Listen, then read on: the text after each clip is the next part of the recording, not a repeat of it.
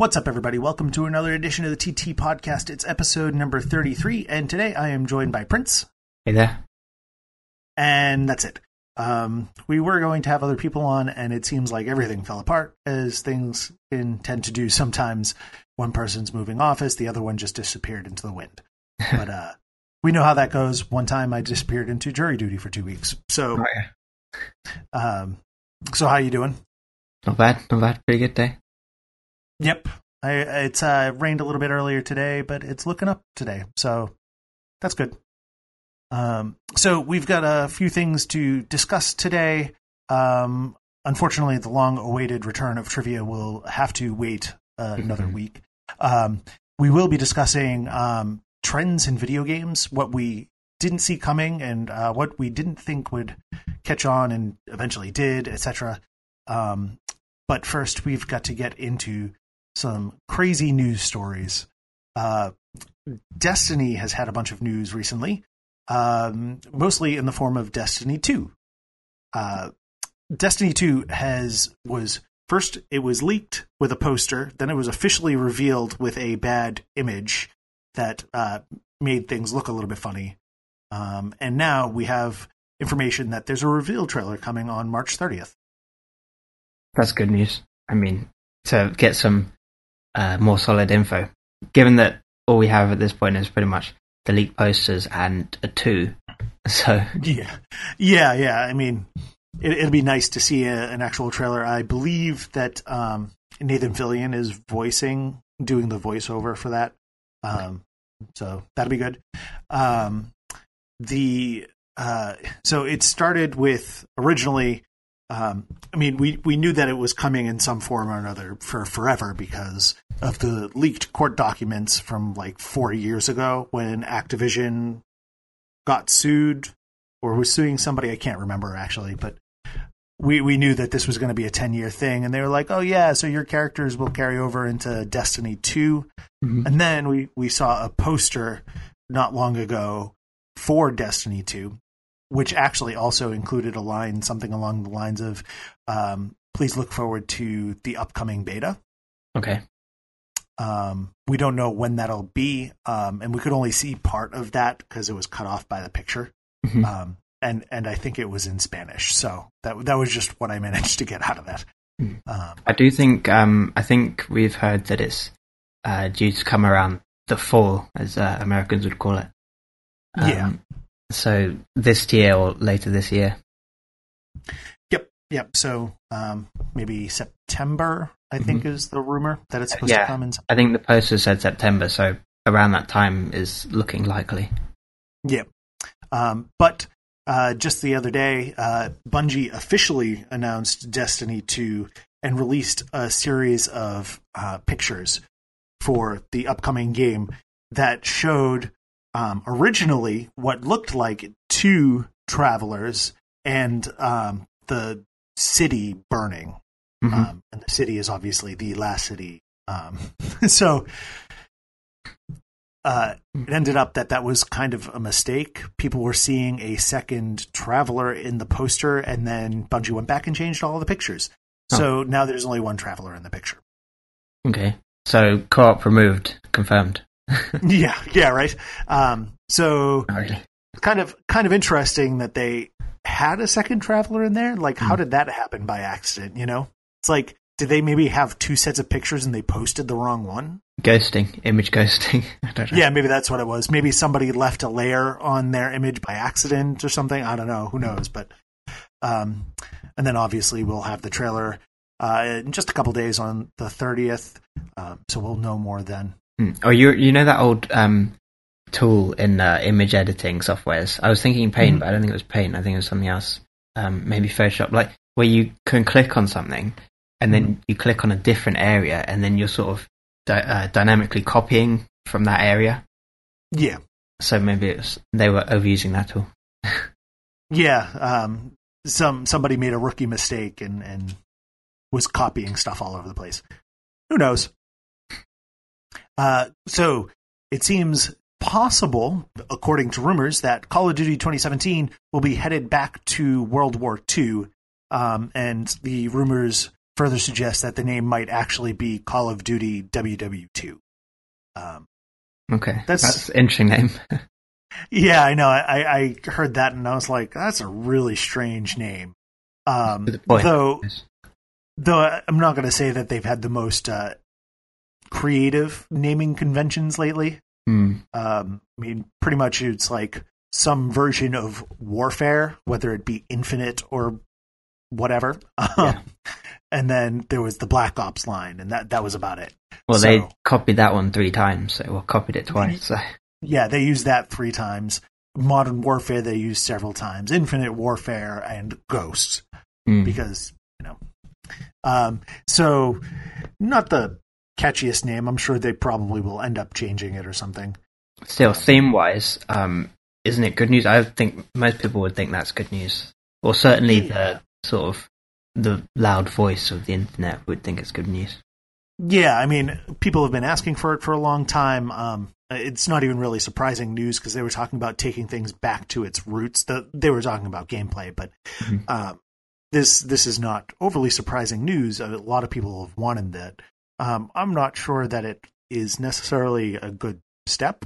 I Mhm. mean, we'll we'll have to wait and see. Obviously, you know, if they're going to really be revamping things, stripping things away, and maybe adding a couple of simple things, um, it really depends on what what they actually change to make this game. But Mhm.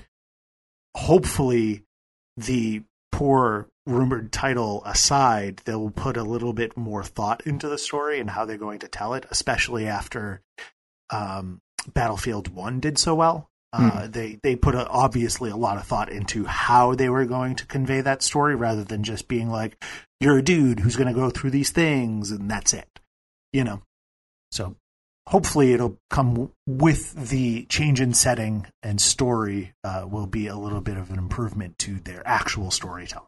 Mm, and hopefully the gameplay too. Although I suppose Absolutely. Battlefield One didn't really shake things up too much. No, not at all. Um, it, it's regardless. it- It'll be nice to see them change things up and stop the forward momentum into the future. I think they've kind of done all they can in that direction. Um, in some ways, I wouldn't be surprised if this was like a sort of soft reboot for the series. Not that Oh, it was ever, not that it was ever like a very linear story to begin with, Mm. uh, but you know, just to take things back to basics, just start over, start growing it again. You know. Yeah. Should be. All right. So uh, last week we reported that um, Outlast 2 was being denied rating in Australia, which means that it was banned. Uh, turns out that that is not going to be the case. It is. It has been changed and will be coming to Australia. Um, though oddly enough, it seems like they didn't change it in reaction to the rating board. So Mhm. it turns out that the rating board uh, received a final version of the game with a video along with it, and the video happened to be old and did not reflect final gameplay. I guess. So bizarre. Uh, yeah, it's a, it's such a weird thing, but apparently they uh, sent a, a new copy of the game with the properly updated video, and now everything is hunky dory, and it's going to get an R eighteen plus rating.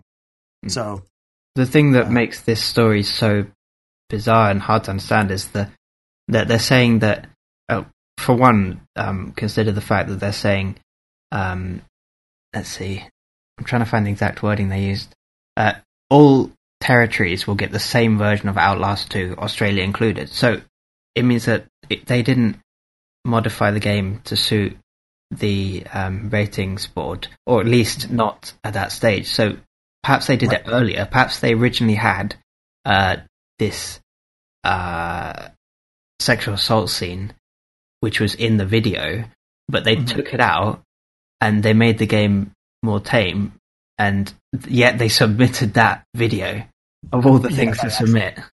Yeah, right. I, I mean, I have to imagine, you know, maybe just like, you know, companies do mock reviews. I'm sure that, you know, they were like, hey, what do you think this is going to be rated? Or at the very least had that conversation amongst themselves and was like, you know, if we put this in, we might not be able to get it rated in Australia. And they were like, well, Hmm. maybe we'll cut that part, you know? Mm. So this may that may have been a conversation, and they they preemptively fixed it forever ago. It seems highly unlikely that they just scrubbed that entire thing within a couple of days and resubmitted it. Mm. So, uh, but yeah, it is of all the things to accidentally submit to submit the thing that you obviously probably would have removed to submit it for rating. Mhm. Yeah.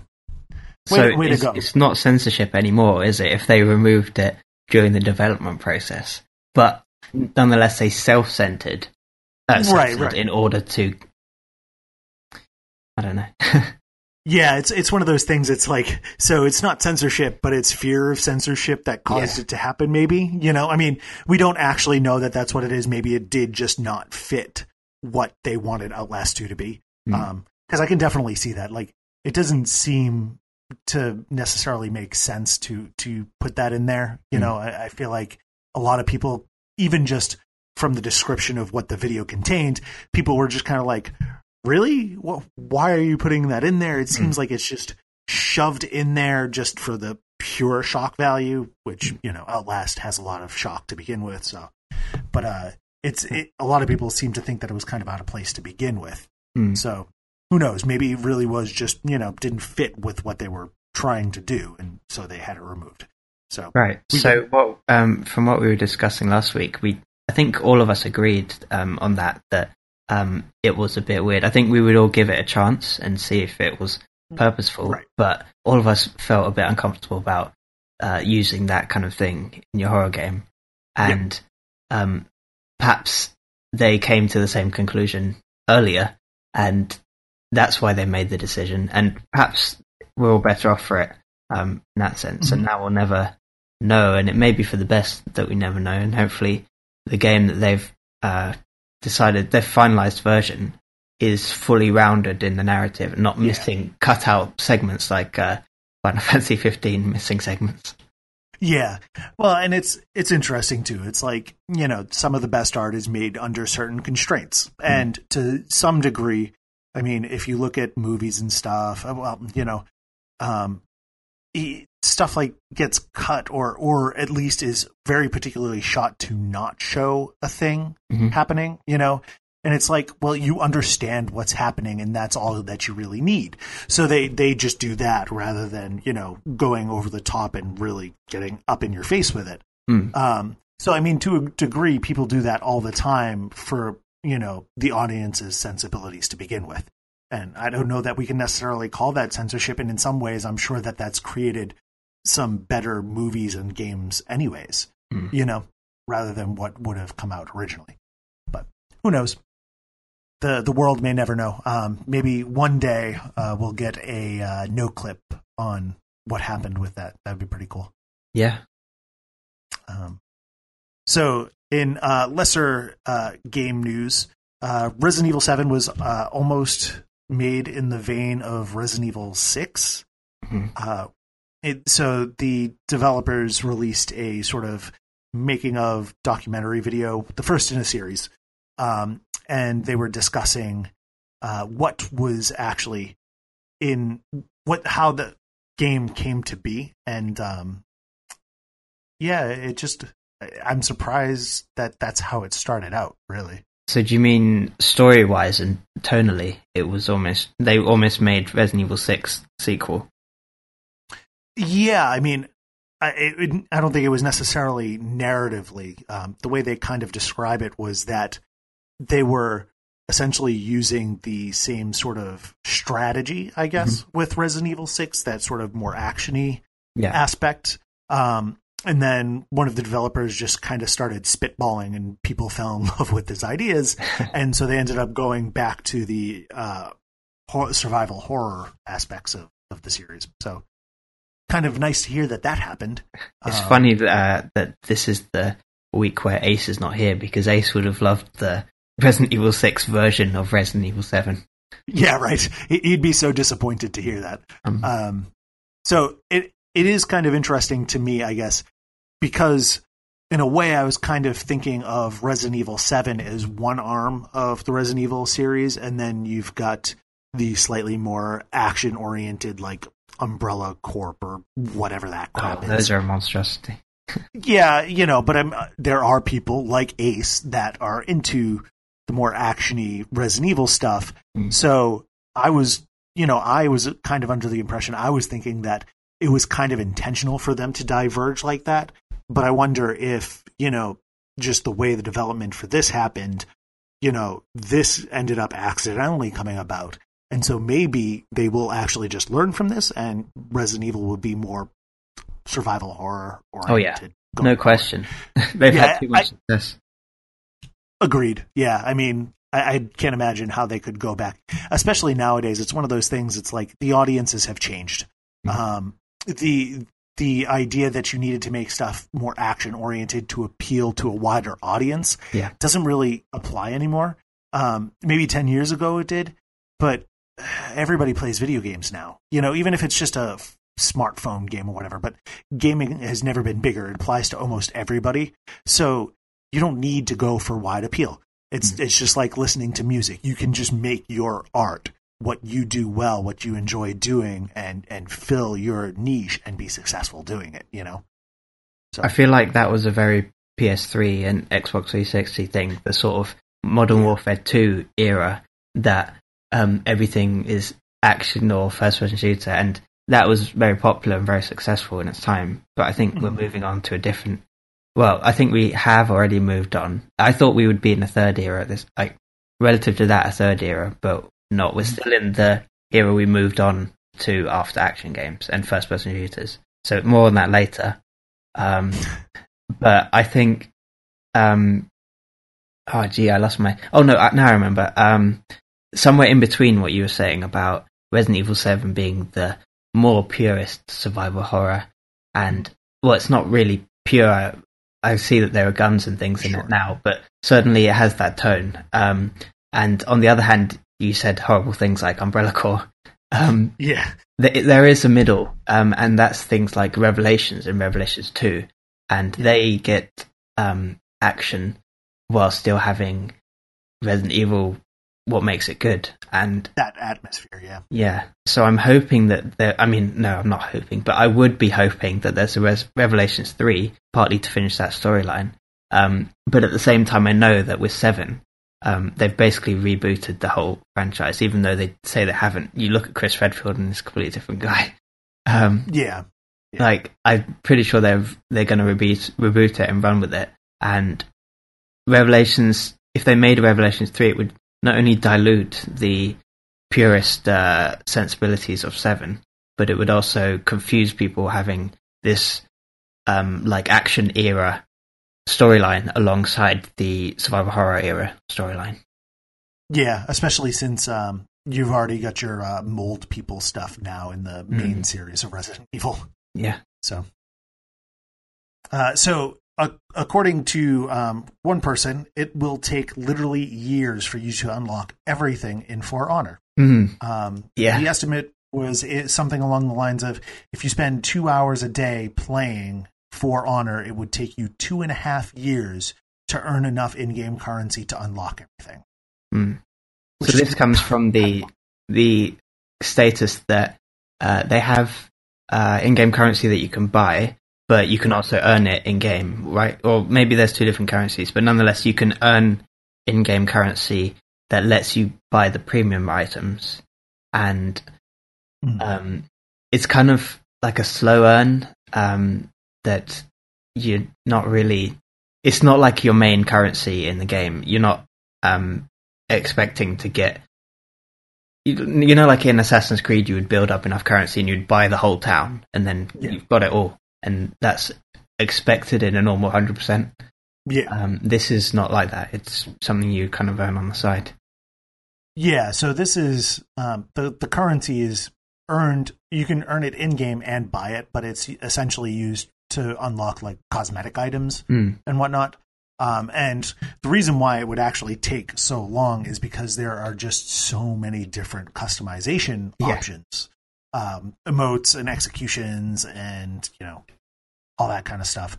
Um, so there's a lot to unlock. And so Ubisoft responded by saying, um, "We didn't un- intend for you to unlock everything in the first place." Mm, that's so- quite um, inflame. Like it's inflamed some people. Yeah, um, I, I mean, I, I think uh, Jim Sterling was talking about it and uh, saying, "Well, of course you intended for people to unlock everything. That's why you put it in there." you know, I, You just- well, Jim Sterling is another matter. I suppose. I mean, I don't agree with that sentiment at all, but that seems like Right. silly. Yeah, I mean, it's one of those things. It's like, to me, it, honestly, what they're saying makes sense. It's like you have all of this stuff, and it's like, unless you play every single character, a good portion of it's just not going to appeal to you. Mhm. Unfortunately, there are people that play every character and they want to unlock everything. And, and, you know, obviously, uh, I think the True Trophies audience can probably relate to that. So, um, Somewhat, yeah. but yeah, yeah. Uh, but you know, in, in the creation of it, you want to make a bunch of stuff that appeal to a wide audience. You know, so I have makes sense to me. quite a like a. Well, I think there's quite a lot to be said about this because it's kind of representative, not representative. It's it's a bizarre special case in Yes. an industry in that what is happening with the public outcry here it doesn't make any logical sense because if you look at uncharted 4 that's had viable cosmetic items since launch. If you look at the division that's had viable cosmetic items since a couple months well a month ago i think it was. Yeah. um, if you look at uh, i think even uncharted no the last of us had um, and that was last generation I mean, there are many examples of Yep. viable cosmetic items. And if you seriously think, I mean, not to you, but if Yeah. anyone who is um, who has played a selection of games, and if that selection somewhat overlaps with any of these games, and you've played a game with viable cosmetic items, and then you still hold the position that you're supposed to unlock everything, it's it's untenable. Like you can't possibly Right. think that logically follows because you've got hundreds of items in these some of these games, um, and no one, even people with wallets throwing at these games, are not expected to get everything. Even if Yeah.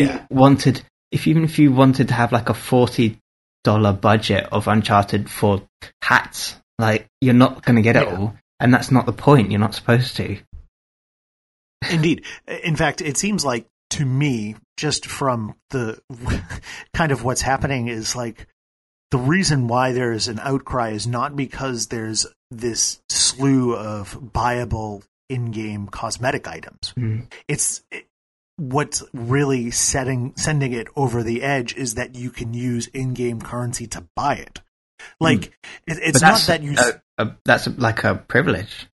Right, right. That's that's like an extra compared compared to a lot of games. A lot of Yeah. games, it's just these items use a special currency that you can only get by spending money, or if you are lucky, it's uh, you know, the first time you log in that day, you get like you know a tiny, tiny fraction of that, so that over time, eventually, you can buy it. You know, whereas in in this, it is one and the same currency in game. You can earn it through playing and use it to unlock stuff, and and that you know is what makes this, I guess, a, a ridiculous proposition, which is kind of silly, really. You know, it's like this has been, like you said, happening for forever. You can buy it with real money, and you would never expect to buy it all. Mm. So why are you expecting to buy it all with in-game currency?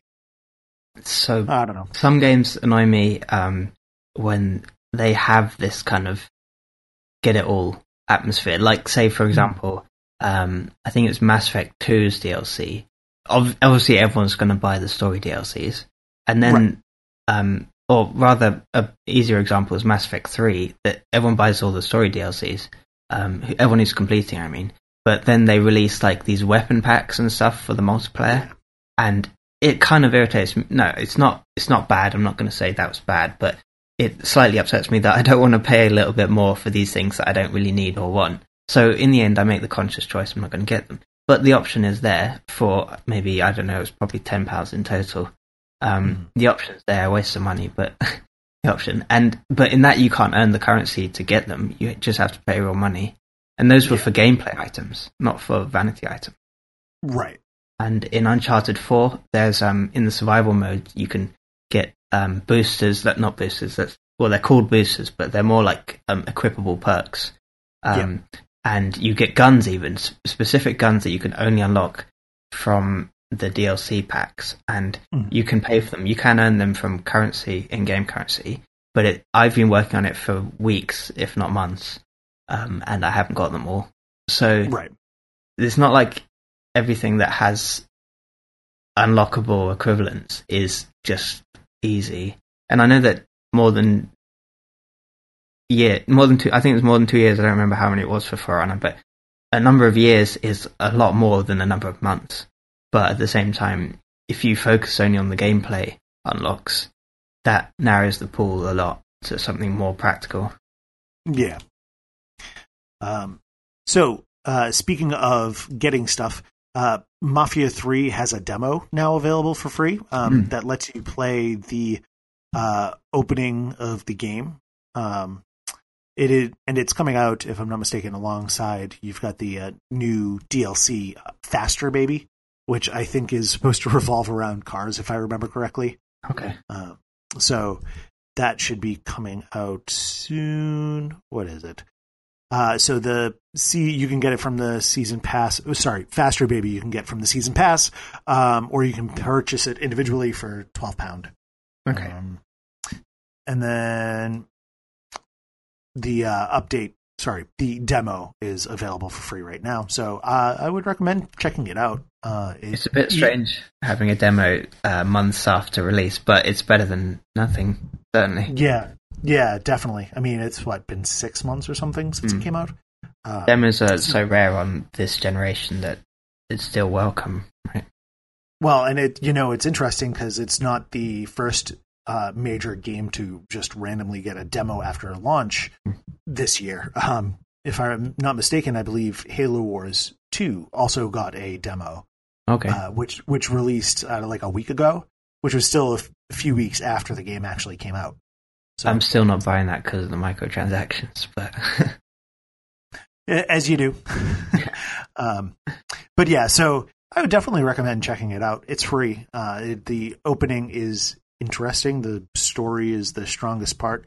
Um, just I would recommend keep in mind that it's an open world game, and so the sort of linear nature of the opening is not necessarily going to apply to the rest of the game.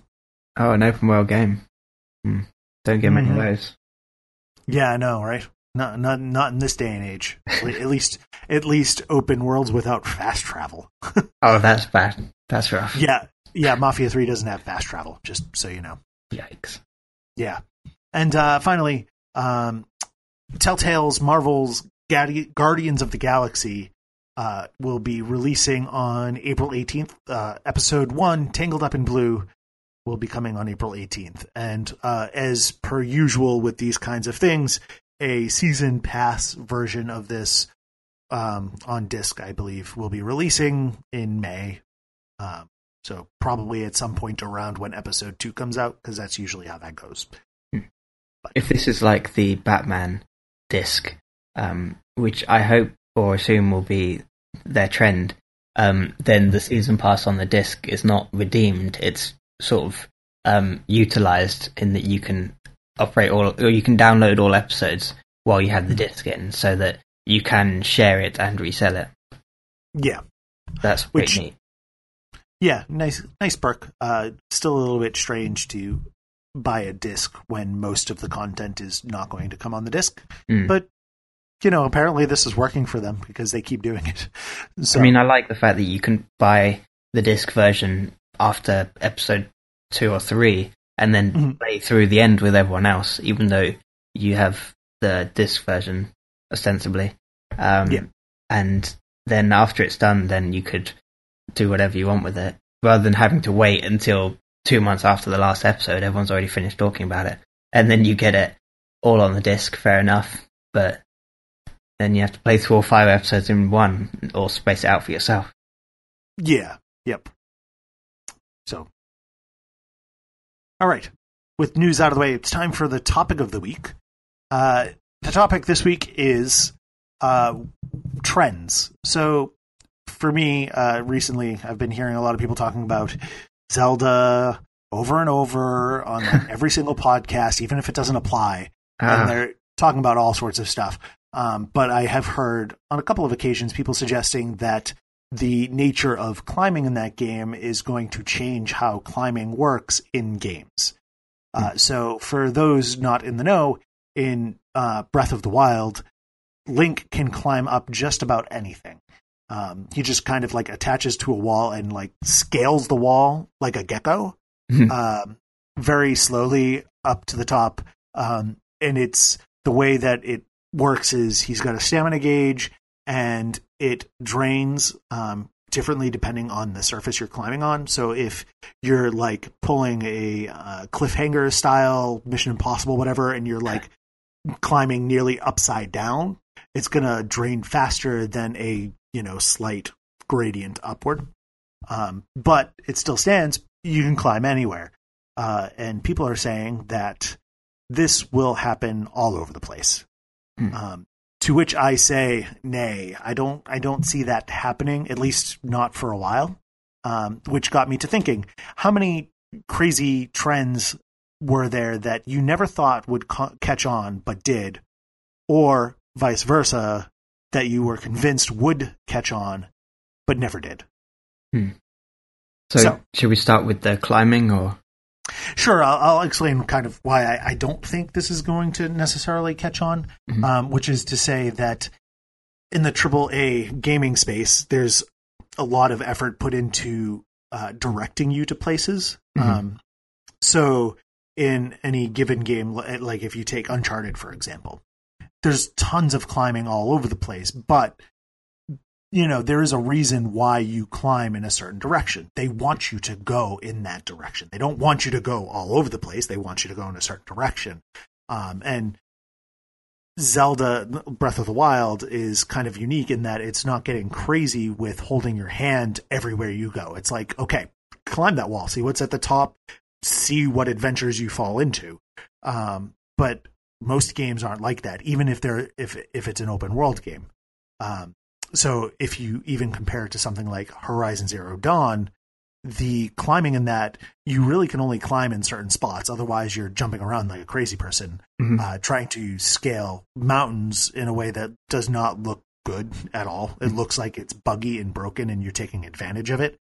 Um, so, but other than that, you have to climb in these certain spots that have handholds. And while I think that you know the goal it should always be to open that up a little bit more and make things less linear if you've got an open world game developers are still going to want to direct you in certain directions. Um, and it's going to be hard to break that mentality because it requires something like breath of the wild that has such a dense world in the first place that you can just climb up something and stumble on an adventure. Um, or at least the, the confidence from the developers to let you do that Hmm. so I, I don't see it happening in the near future, especially because I think that would probably, you know, there's already years worth of games coming that are already in development, and they wouldn't be able to change that right now. Mhm. So So I think um, it's interesting. I can, I think I can, can sort of sit opposed to that and uh, talk about why it could work, um, Sure. or rather, more importantly, I think uh, why it does work in Zelda. So Mhm.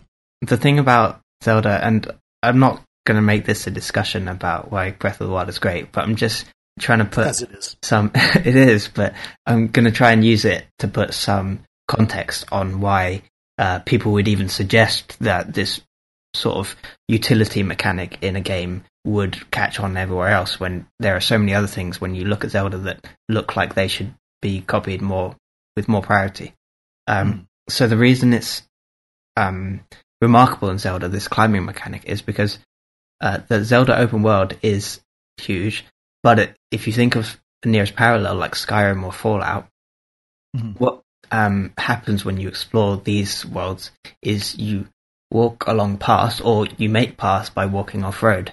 And those ways, those directions that you walk always have to be flat and not um, too rocky. So whenever you come across something that's so rocky in Fallout or Skyrim, um, well, I say Skyrim, I mean Elder Scrolls in general, but Mhm. um, is that if it's too rocky, your best chance is to try and jump on it, and then you do this like awkward jumping thing. And if it's too steep, you just slide back down, or you get caught in something, and then good luck trying to get out.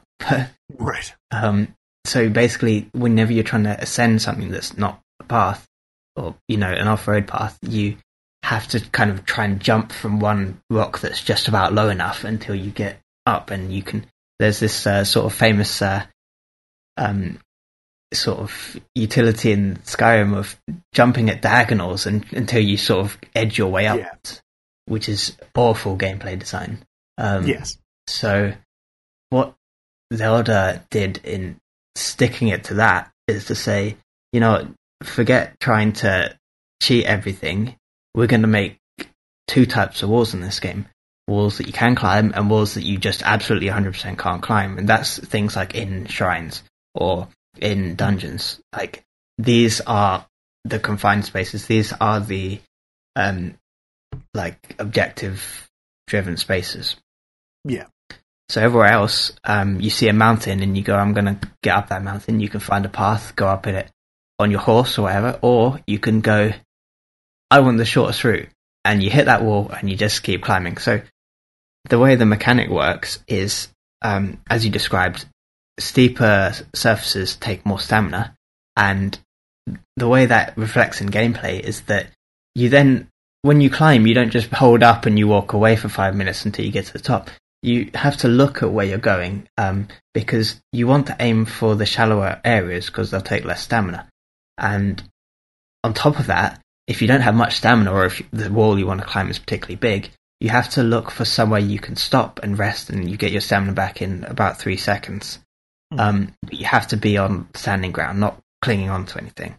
Um, so you're always making, rather than making a beeline from bottom to top, um, you're always darting around looking for your next um, would be handhold. So you're looking for your next platform. So it's kind of like when you play an Uncharted game and you're climbing a wall and you know in an Uncharted game you have to look around for the handholds and that's how you make your ascent. Um, so it becomes a similar gameplay but with a different mechanic. Um, and it's a altogether more liberating mechanic because in Uncharted, the handholds are always prescribed. Sometimes there are a few options you can take, but generally it's prescribed, whereas in Zelda it's the opposite of prescribed. The whole world exists and you come at it. You don't, you don't see a wall that a designer has specifically planned for you to climb. It just exists in the world. Mhm. Um, Yeah, I, I hope I hope you're right because you're right. In a way, it should actually be. I don't necessarily want to say easier because Mhm. it it's one of those kind of things that seems like it could be easy, but it's probably deceptively hard.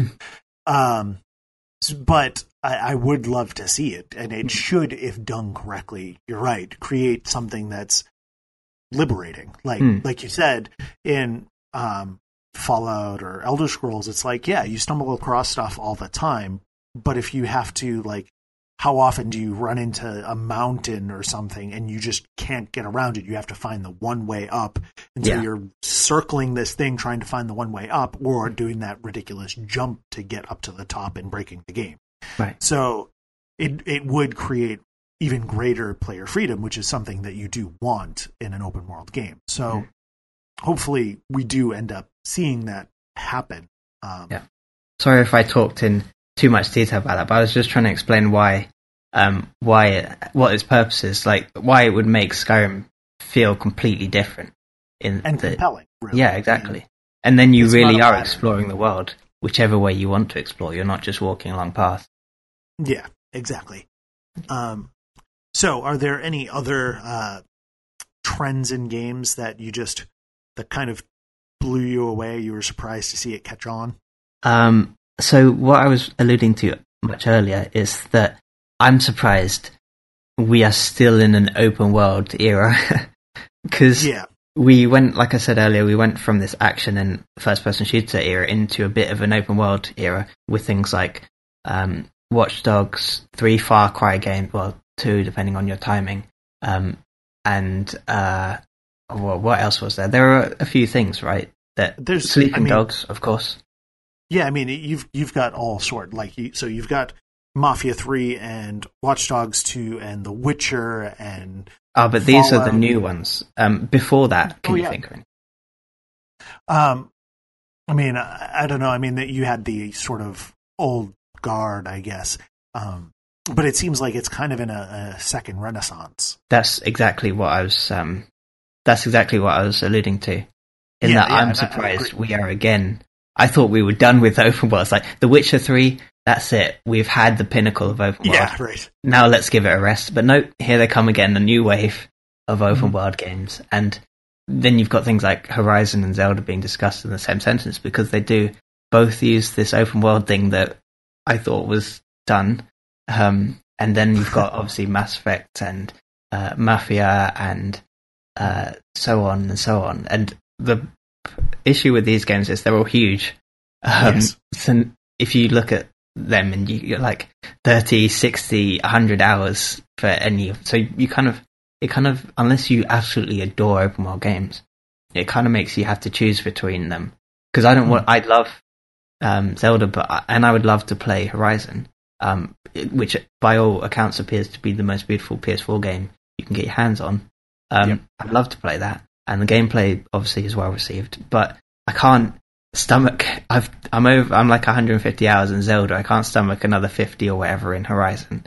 Um, Yeah. And so yeah, It's it's actually because it, so I was making notes on, on our document and I wrote open world for pretty much exactly the same reason, Hmm. which is not to say that I'm surprised that open world the open world really happened because once GTA happened, it was kind of like well, no kidding, you know. I mean, Ocarina of Time, as as small as that world was realistically, um, I mean, you had awesome games with explorable worlds, and so it's not a surprise that it was so successful. What surprised me is that it maybe faded a little bit, but we're, we are seeing a renaissance, and I mean, realistically, it's it's bigger than ever, and it, it's taken, and successful. It's good. It's good that it's Oh, yeah. world. and I mean, realistically, from um, you know GTA three or whatever, it's been what fifteen ish years Mm. um, of this thing, just still building and building and building and becoming stronger and stronger. I mean, it you know with Horizon and Zelda, you're looking at two games. Um, I can't even remember where I was reading it. Somebody was saying that you've got sort of these two different directions of, of open world happening at the same time and one, each one points to sort of a different future for open world games. Hmm. Um, and and I, I found that kind of fascinating. I think I read it on uh, Game Industry, Hmm. but so I definitely have to say that. Um, We've also got um, Ghost Recon Wildlands and Yakuza uh, Zero has just come out. Ghost Recon especially is notable because it went from level based to open world, and now Yeah. we've got a problem. yeah, um, and NieR Automata is also an open world game. oh yes, um, yeah. to, an extent. Um, but yeah, I mean they're they're everywhere. Um, I have to say that I've had a weird relationship with uh, motion control. hmm Uh, at first, when I first saw the idea of motion control, Mm. um, I kind of had mixed feelings about it. I was like, "Wow, that looks really cool," but I didn't know if I really trusted it. And then the Wii It was actually pretty turned out to bumpy at first. Yeah, I mean, but the Wii remote actually worked fairly well. Like it, kind of exploded Mhm. and went nuts for like two or three years, and then I I never imagined going from that to where we are now, which is to say that it pretty much completely died, and the only reason it still exists in any fashion is because of VR. I don't know that I agree with you. Um, I think on PS4 certainly that's the case. Um, well, that's true. the Sixaxis uh, that lives on in the DualShock 4 um, is actually I think it's still there, right? There's still motion in that. Is yeah, that- it's still got the the Sixaxis, Okay. um, but I, I don't believe. I mean, I don't really know of anything that's used it. exactly. I don't, I can't think of anything. I don't know if actually. Mm, I feel like there's been things that use, or maybe using the light bar. So again, like you say with VR, um, I guess I inadvertently proved your point, but um, Yeah, I was thinking of rather on Nintendo um, that motion controls has shown that it's still useful.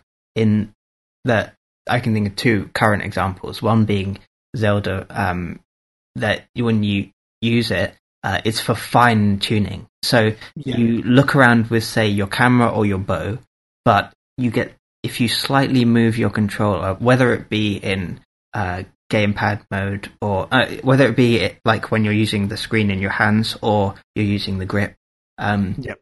you slightly move the controllers and that slightly adjusts your aim. Um, and the same principle applies to Splatoon and Splatoon Yeah. 2 in that um, you what the thing is that with cons- as console gamers, we've always had this stick setup that is Yeah. very familiar but not accurate at all. And any PC gamer will um, shout that. No, uh, I I do undue offense to PC gamers. Any PC gamers will logically prove that to you. Um, Yeah. but the, it's true that um, sticks aren't very accurate. But the difference is if you use a stick to turn, say, 90 degrees to face your enemy, and then use the motion controls to turn the extra two degrees to get the headshot, that's your perfect aiming system. Um, so I think motion controls have been proven to be useful, um, but their wider adoption or return to widespread adoption is it's too um, too much of a taboo. so only Yeah. on Nintendo consoles does it get accepted. True. True. Um, so there's that. Um, So I suppose that would be one of the things that I thought would catch on because it was proven on the Wii U, um, Mm. but it hasn't caught on on the PS4 at all. or or the Xbox for that matter. I mean, Hmm. the- I don't think the- there's any motion. Oh yeah, they neglected to put any motion. Yeah, I mean it's it's still motion gameplay since for like Kinect or whatever, but I Hmm. mean you never hear anybody talking about um, Kinect for anything except for realistically, um, you know, various dance games and whatnot. Hmm. But- But what makes the motion in the um, Wii U or Switch uh, work so seamlessly or so fluidly is that it's not dependent on any other factors. It's just relative. Just- it's like a gyroscope uh, Yep. or accelerometer. I don't know, but um, it's just like no matter what position you're sitting in, no matter where you're sitting, it just works by subtle movements there. So it's not dependent on the camera being able to see or anything like that. So that's what makes it so accessible and um, not frustrating. Indeed. Uh, any other trends that have caught your eye over the years? Um, let's see. I mean, you wrote down open world, but I that was my answer when I was thinking. Yeah. Um, for things that I thought would catch on but haven't caught on, um, for me, or perhaps this is answering a slightly different question, but for me, I'm shocked that we're in the PS4 era um, after so many years of PS3 and Xbox 360 that the on- online gaming is so uh, so poorly evolved. It's Yeah. really existing like something that is a relic from PS2 days. It's you get a friend list and you can add people, and if you're lucky in a game, you get a leaderboard. Ooh, such a 2017 technology. Um, yeah, right. but you can't add notes you can't customize your friends like nicknames or you can't put friends into groups you can't um like invite people uh based on presets or based on connections or based on like if they've even played the same game like even that is you're lucky if you find that in a game that oh you've got a list of people that have played like, it's really really outdated and with all the money that PS4 and um, Xbox are pouring into their infrastructure, they really haven't done anything to improve the Friends uh, system. In fact, quite the opposite. Um, a, a lot of things reset at the beginning of the generation and have had to be restored to where they used to be. Hmm. Um, you know, things like you know missing party chat just out of nowhere, uh, stuff like that. So yeah, no, I, I have to agree. I'm I'm a little surprised that it's um, kind of as weak as it is. Uh, though, in in the defense of uh, Microsoft, they do seem to be making strides now. Um, Mhm. They ju- they did just recently announce that there was going to be uh, they're trying to set up tournament systems Mhm. on on the actual uh, Xbox software. Oh yes. Uh, so I think they which is- announced that at E3 last year, and they're finally putting it in. Yeah, I mean, regardless, that's a pretty cool thing to be able to fit that in. Um, that kind of stuff is, you know, maybe one stop away from the obvious need for even things like in Destiny, where, you know, certain game modes didn't have matchmaking. Mm. And the intention was they didn't want you to just match with randoms. They wanted some kind of thought put into who you were matching with for basically for raids, because most of the other stuff already had matchmaking. Mm. But, you know, this kind of tournament thing is totally the kind of thing that, like, you take that one more step in a particular direction and you've got a way of matching yourself up with people outside of the game. You know, Mm. these are people that I play with. You know, take the LFG site system and put it into the actual software of the console. Um, it would be pretty nice. Um, so it is nice to see uh, Xbox working on that. Um, though I think Sony could use a little bit of work, and I agree it does need to improve. Mhm. Um, it, it is surprising. I mean, especially you know what was it like nine months ago? We were talking about how um, Psyonix was pretty much set to go for cross-platform play, and that just hasn't Oh, yeah. moved. That's was like- completely dead, isn't it? Yeah, I mean, it's it's kind of sad too because I was sitting there, was like, you know, I never thought it would happen, and then people started talking about it. and It was like, wow, this might actually happen, and then that didn't happen. So I Mm. was a little a little disappointed about that. Um, But I'm Microsoft is making progress in the connection between PC and Xbox One, which is positive for gamers. yes, yeah, and and realistically, I mean, hopefully, Sony will continue to, you know, work on that too. But Mm. Sony doesn't want to um, cede that market entirely. I don't think they want to keep fighting for it. So Hmm. we'll see how that goes. Um, I'm kind of happy to see the uh, first-person shooter trend sort of come back, like mostly spearheaded by Bethesda. Bethesda has just been releasing like a, a ton of. Well, this is just a single-player game, and you're just that's how you're going to play it, um, which is kind of nice. Um, I didn't think that would be coming back really. Uh, So you're thought- talking about Prey and uh, Well, yeah, you've got like Prey, Doom, Wolfenstein. oh yes, Uh, yeah, you're right. Those are all from them, aren't they?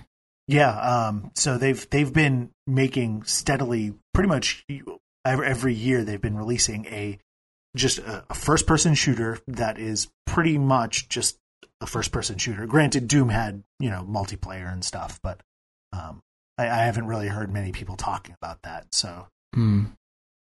but uh, you know, just just to hear this stuff, and then Wolfenstein Two, I think, is probably on the way, or or the rebooted Wolfenstein Two. Um, so, but it's nice to see that sort of making a comeback. Um, and I, I don't know that I ever saw that necessarily coming. Uh, it just the two have single player and multiplayer have been so linked together for so long at this point Mhm. um, that it, it was like the rare one off that you'd get Bioshock Infinite and it had no multiplayer. Yeah. Yeah, so I suppose um, it's a relief that we've moved away from the trend of throwing a multiplayer into everything. Unfortunately, that didn't take with Uncharted 4. But No, with, um, I remember when Uncharted 2 was given multiplayer, and what else was given multiplayer around that time? Uh, Batman, that fortunately came back out. Um, and then not long after that, The Last of Us. People were really concerned about that. mm, that was something of a success. Oh no, that was very successful. Mhm. Um, it was just kind of an odd thing. People were like, "What, what the hell are you doing putting this in there?" And especially, they didn't end up showing the multiplayer until like the very last minute. Hmm. Um, so I think I would enjoy Uncharted 4 more without the multiplayer, so I don't know, I'm torn on that one. yeah, yeah. And uh, The Last of Us had terrible trophies for the multiplayer. yes, from from what I heard, um, took took quite a bit of uh, effort and Yeah, the DLC trophies had to be boosted, and the main game trophies took many hours of playing a mode that you didn't even want to exist. yeah. So, yeah. I So, found uh, okay. Any other trends you can think of? Um, I was thinking for um, off the back of uh, the conversation a few minutes ago, uh, trends that I thought would catch on but didn't. I'm not going to say I thought PlayStation Home would be a success, but um, PlayStation yeah. Home is a representative of what I was talking about. What Friends should have done, uh, like mm-hmm. the, all the features that we should have got for Friends list, um, basically existed in PlayStation Home. And with that being a write-off, yeah, good decision. But it's like we went backwards in time, and all those features disappeared and were never replaced or never even attempted again um, yeah. in, a, in the ecosystem. Yeah, it's interesting because I kind of expected um, that to do better than it did. Um, mm. If I'm so around the same time, if I remember correctly, uh, Xbox was also in the middle of its arcade phase.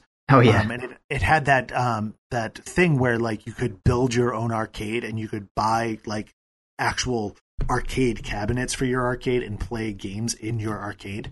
Mm-hmm. Um, and it it seemed to I I feel like that was kind of coming off of the whole MMO thing. Really, that kind of was exploding. People wanted to go to these other worlds and hang out with their friends and whatever. And I feel like these kinds of things, these experiences, kind of were, were coming off of that. And I kind mm-hmm. of expected, I think, them for for both of those to do better. Um, and I think maybe the problem with home, realistically, was that it was you sitting around hanging out with people in a virtual space mm. when you literally had video games that you could be playing with these people two clicks away, you know? Mm. So. It was a bit yeah. yeah, yeah. I mean, it was always kind of weird, and I, I never thought it would be like crazy successful, but I, I, didn't imagine that it would have been the kind of disastrous flop that it was. Mm. Well, the main problems were that um, it was so commercialized uh, that you had to go in there with your wallet open, um, and also it was really like awkward and ugly because it tried to be realistic when it couldn't, and it was too low budget to be realistic. And yeah. if you if and the way everyone sort of glides around and awkwardly phases through each other, stands just sort of stands in a room doing nothing, That's really creepy, or like yeah. have people have these conversations about like stupid like text message conversations.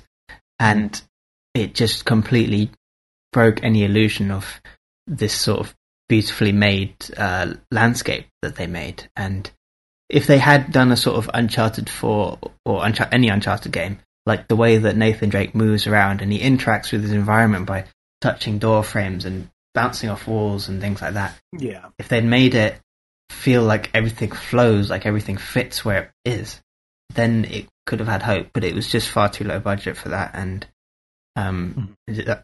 disaster to exist in. yeah, it, was kind of an odd choice. I, I agree. Especially, it's interesting. Um, Xbox and Nintendo, the two main competitors of hmm. Sony, mm. have succeeded in creating an avatar system of some kind. Mm. We still have the Mii's from two generations ago. Yeah, although they're mostly phased out. Yeah, uh, I mean, it, it, ended up being phased out, but you know, and then you've got your avatars for Xbox, which again, they're not nearly as prominent as they used to be. But mm. you know, my my profile picture is still my uh, my avatar from from Xbox. Mm. And because they weren't hyper realistic, they're just right. like a laugh to look at. They're not. You don't feel awkward looking at this bad depiction of you or anyone else. Exactly, which is where I was going with that, and then I just kind of stopped abruptly. um, you gave me a chance to speak, and I cut you off. yeah, that's exactly what happened. Um, anyway, so those are the uh, trends in gaming that we either didn't see happening or did see happening. Uh, let us know what trends you uh, have seen that you thought would never happen, and vice versa, and which ones you're really happy happened in the first place. Mm. So moving on, uh, it's time for top of the trophy pops, but Ace is not here. We're still going to do the sound effect anyways because um, the list has uh, sort of expanded. It's still only 50 trophies, but it's not completely and entirely devoted to Horizon Zero Dawn. So mm-hmm. that's a bit of an improvement. Um, in a uh, in a strange clairvoyance, Ace was maybe correct in that uh, Mass Effect Andromeda may have made it onto the list. Mm. Uh, so, so that might have happened. I think we have him on record predicting that. Uh, yes. Um, in in his words, prediction for next week: Mystic, Magical, All Seeing Sheikah Slate says Mass Effect Andromeda will consume the chart. Not Your accent wasn't nearly British enough. No, no, I know. I'm not going to do that to everybody. I would have liked to I, see I you try and fail and then see Ace's reaction. Yeah, right. um, so uh, that is not entirely true because coming in at number three this week is going to be Horizon Zero Dawn at spot 18. Uh, the trophy was actually a secret trophy. I'm not going to tell you what the name is because I don't want to spoil anything, um, but it's going to be the trophy for completing the game. It had 433 wins plus 27 other which, others, which means that Horizon Zero Dawn makes up more than half of the list. Oh, yeah. So uh, Mass Effect Andromeda did not dominate the charts, but the lower half mostly. Yeah, yeah, it's still the the lower half. They uh, Horizon didn't. The highest it got was spot 18 this mm. week. Um, an interesting entry into the list, though I guess maybe we shouldn't be entirely surprised, is Rocket League coming in at spot number 11, uh, which I think they must have had some new trophies with the uh, new arena and uh, the drop shot mode. Uh, so the trophy was uh, Brave the Elements coming in at spot number 11 with 616 wins and then five other trophies. Um, that should be, uh, I imagine, a re-entry, though I'm not actually sure that we have it on the list anywhere. Mm. Um, I think the I had a little look at the trophies. I haven't mm. played the new mode, but it looks like the trophies for the new mode are quite fair and fun, which would explain them being earned uh, quite a lot. Whereas earlier DLCs had ridiculously hard trophies. Yeah, they they had some very odd like a couple of them were like, well, you got to do this thing while using this specific car and stuff mm, like that. So. Awful. yeah, yeah, atrocious. Uh, and then, of course, you know, some of the core games trophies were uh, a little bit buggy too. So mm. um, th- I hope that's been fixed. Yeah, should be um, by now.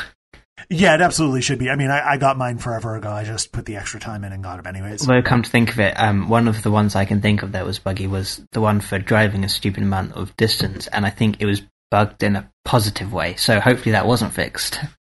Yeah, right. Um, and then finally, uh, at the number one spot, Mass Effect Andromeda at spot number one with uh, the trophy First Contact, uh, which should not be all that surprising considering it's a space thing with a bunch of aliens. Mm. Um, it had 1,540 wins, which is a nice, healthy number. It's good to see uh, people coming to play something in droves. Yeah. Uh, I suspect if I if I had to guess, you know, because sometimes we see drops. Um, I think it's probably just uh, you know, like we saw drops around uh, the Christmas holiday season. I think it's just people playing a wide variety of games. Uh, probably not people playing less games. Okay. Um, just a theory. I mean, I, I, don't actually have the numbers to support that. But still, Though they have. Was, yeah. I was just gonna say, though, if I was intrepid, I'm sure that somewhere in some database we have that that information. Mm, um, that would be, uh, te- but you we'd be here all year just looking through it. So yeah, just just collating all that information. Yeah, it'd be too interesting. Uh, uh, but the the good uh, thing here is that Mass Effect has the whole top ten most popular trophies this week. So that's yep showing people are not just playing like they're not uh, diving it; they're playing the first ten trophies worth of hmm. game mm. and more because it's um, because of the type of statistical thing here. Um, so people are playing it for a while. That's good. Yep. Yeah, absolutely. Um, it's good to see that it's been pretty popular. Um, just, I mean, for comparison, I've played, I don't know, I'd say probably about five or six hours, and I've only got five trophies. So, okay. so yeah, uh, quite a few hours it would take. Yeah, people people are sinking some serious time. I probably would have done more, um, except that um, uh, the next section, uh, what we've been playing. I've been playing more NieR Automata, which I was kind of putting down last week. um, so, well, these are long games, as we discussed.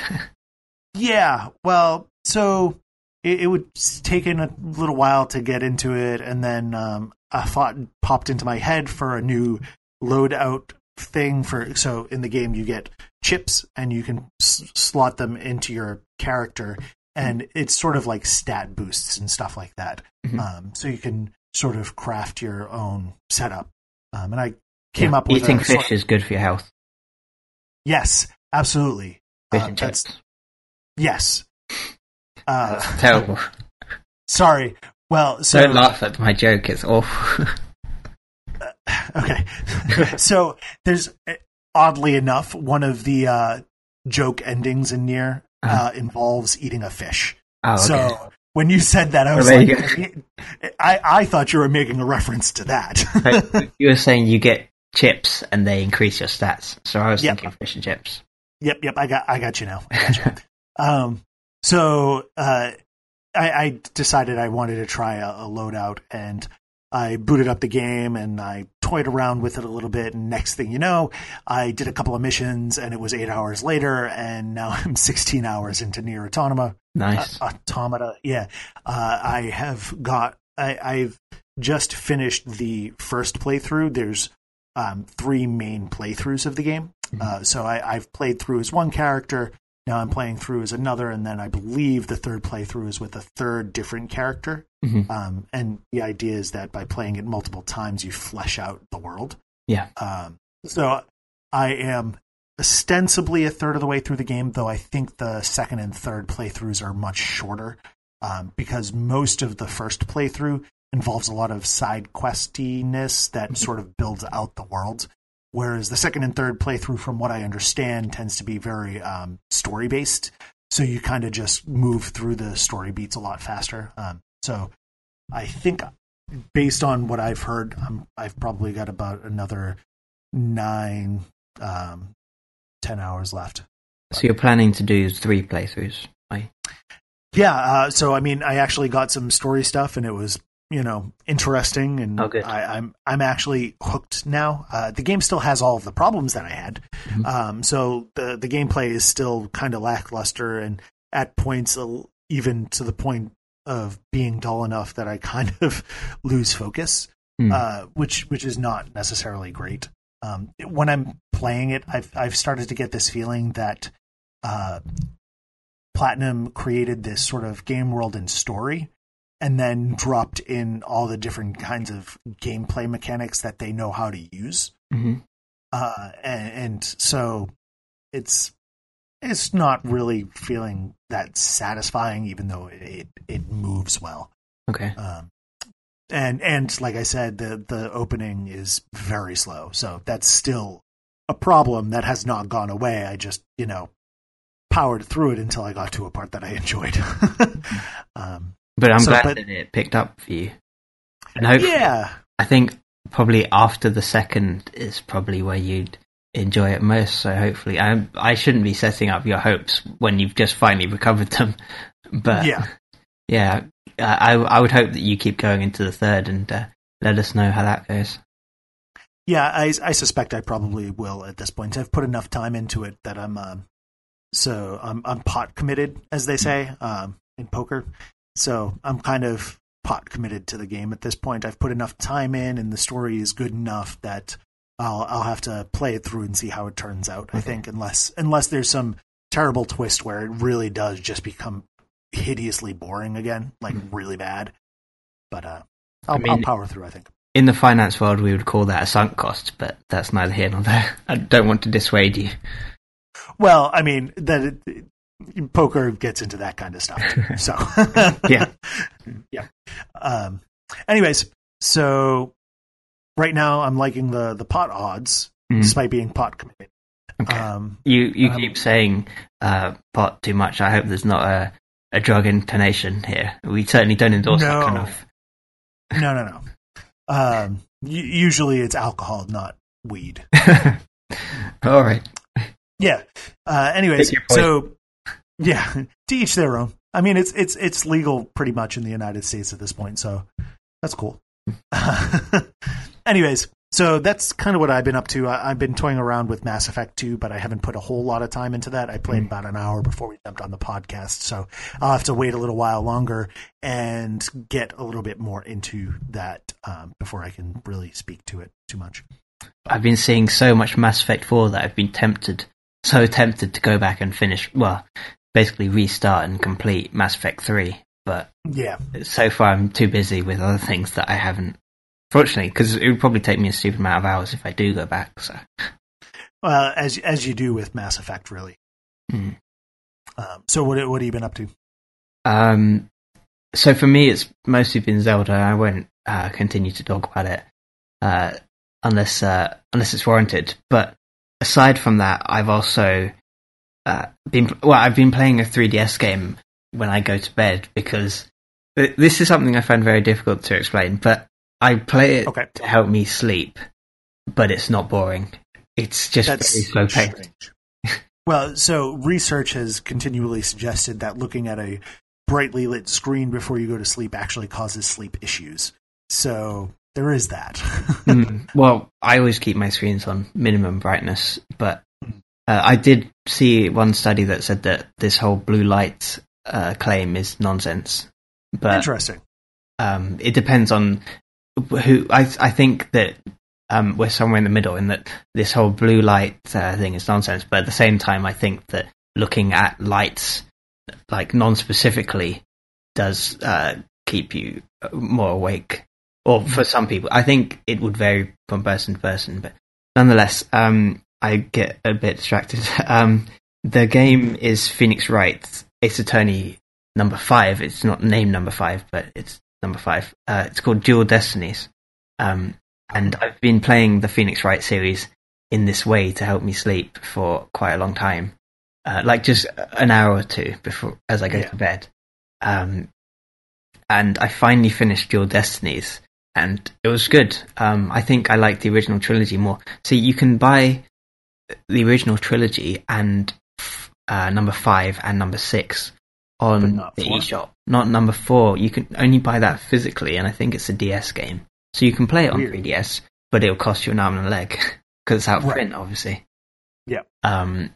So you can. I mean, I just watched on YouTube, but you can uh, buy a lot of Phoenix Wright games on 3DS, and they are very good. I mean, my friends have been saying to me for years that you need to play these games, um, and I largely ignored it until I started uh, within the last year, I think it is.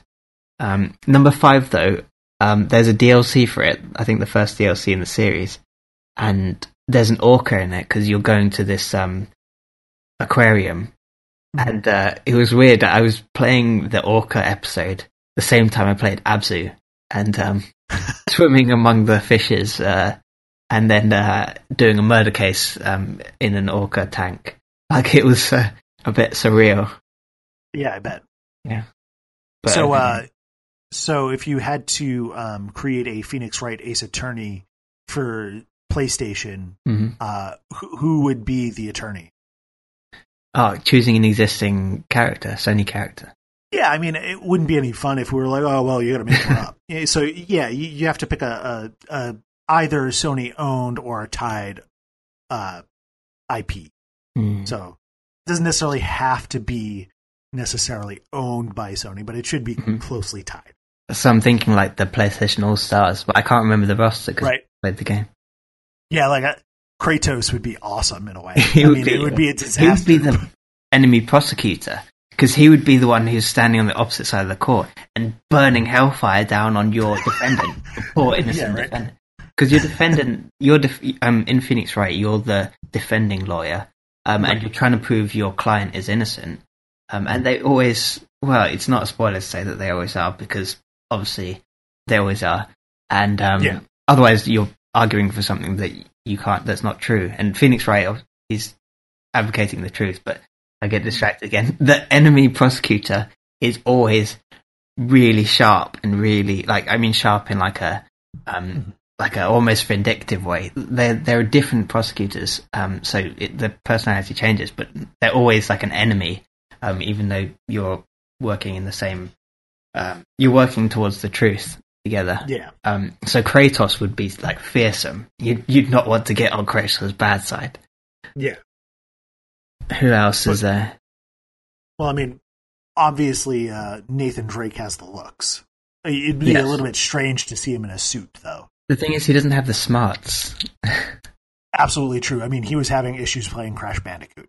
So, yeah, that's true. But that's just he's not used to it. In that sense, maybe Elena would be a good um, Yeah, uh, lawyer, but she's not like um, the same kind of. She's not like a lawyer. She's more interesting than. Well, that's unfair. she's more. Um, yeah, right. she's a different kind of person to a lawyer. I think. Um, Yeah. No, not I. I'm really struggling here. I'm I'm accidentally insulting lawyers everywhere. Um, I mean, it, it she she has the capacity, but her archetype is different. Hmm. She's more like an arts person. Like she would be the architect or the designer or something. Like she's. She'd be a great uh, expert witness. Hmm. Well, yeah. Yeah.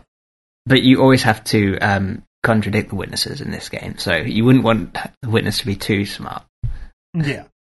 Um, so it sounds like we don't have a uh, uh, an attorney up our sleeves that we can think of. I think Dan- Dante would make a good. Actually, Dante would make a good different enemy prosecutor because he's so Yeah. slick and like. yeah, I know he would make a fairly good, um, like assistant uh, lawyer for Mhm. you, like the person that you have your dialogue with when you're trying to get something good. I, my first thought was Sly Cooper. Yeah, I, I'm I'm gonna say I, I kind of like the whole Dante thing, but you got to go with the uh, classic Dante. Yes, do the obviously the younger one, but I, like the you know, I can just three. yeah, I can totally picture him, you know, sitting there with you know his boots up on the table, and, Yes. you know, reclining in the chair. But that's what makes me think of a prosecutor who's who's too who's so confident and so arrogant because he already has it in the bag that your client's obviously guilty. Yeah, yeah. Hmm. But uh, so there there are some good options. I think. Um, I, I think that's another one that you know each person's going to have their own opinion, and you should definitely share that. That might be the most interesting uh, question we've asked for in the comments. So Oh, I'm looking at the um, PlayStation All Stars uh, list now, and Zeus is here from God of War. He would make the perfect judge, no question. yes, well, I mean he's he's got the the hair for it, you know, Yeah, the beard. So that would that would totally definitely work. Uh, but so let us know who you think should be uh, Sony Right Ace Attorney. Um, uh, but I think that's it for us this week. I was Uh, just going to say um, before we sign out that Persona Five is on the horizon. Uh, Keep an eye out. that's true. A week Um, from now. Well, so what's that? Uh, is it that soon? Uh, It's on Tuesday, I believe, the. Yooka-Laylee. When's Yooka-Laylee coming out? Because that's coming out soon too, right? I honestly don't know. I haven't following week? planned on getting it. Blaspheme. You Uh, can't I can only have like so that. much. Uh, it doesn't matter. Well, I mean, uh, so it's been a crazy uh, quarter, but on the upside, it looks like once we have, we've got Persona coming out. Yeah, you're right. Um, it's coming out in about a week.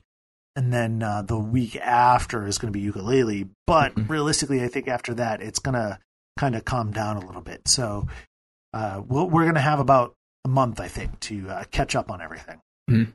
I think I'm. Well, I've pre-ordered Persona Five, and I don't know yet if I'm going to have time to play it before we next record.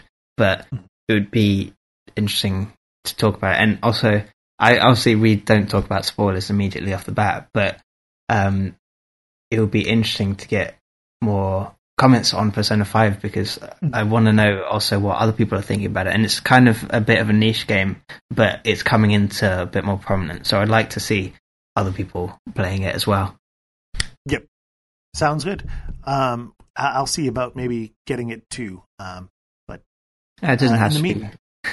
yeah, well, you know, I'm I'm interested. Uh, I, I would probably be a good um, good case for you, just because I didn't play any of the other Persona games. I played maybe half an hour of Persona Four. Ah, So, yeah, I know. Again, blaspheme.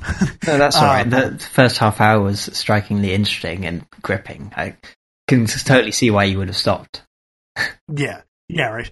Um, so, but uh, yeah, I'd probably be a, a good um, opposite, be the the newbie in this instance. Hmm. Uh, but anyways, so as always, uh, like us, subscribe. Uh, we're on iTunes, and we've finally finished up just about everything with Google. So that should should finally be going up. It's just waiting for final approval from Google, and once that's done, that'll be up. And if you happen to l- listen to the uh, TA podcast, um, we are in the process of getting that on there too. So that should be up uh, momentarily for that. Um, obviously, you can follow us on TrueTrophies uh, at underscore Branfu. Um, look us up on the site. Send us a PM if you want to chat or whatever. Um, and I guess we will talk to you soon. Thanks for joining us. Bye bye. See you around.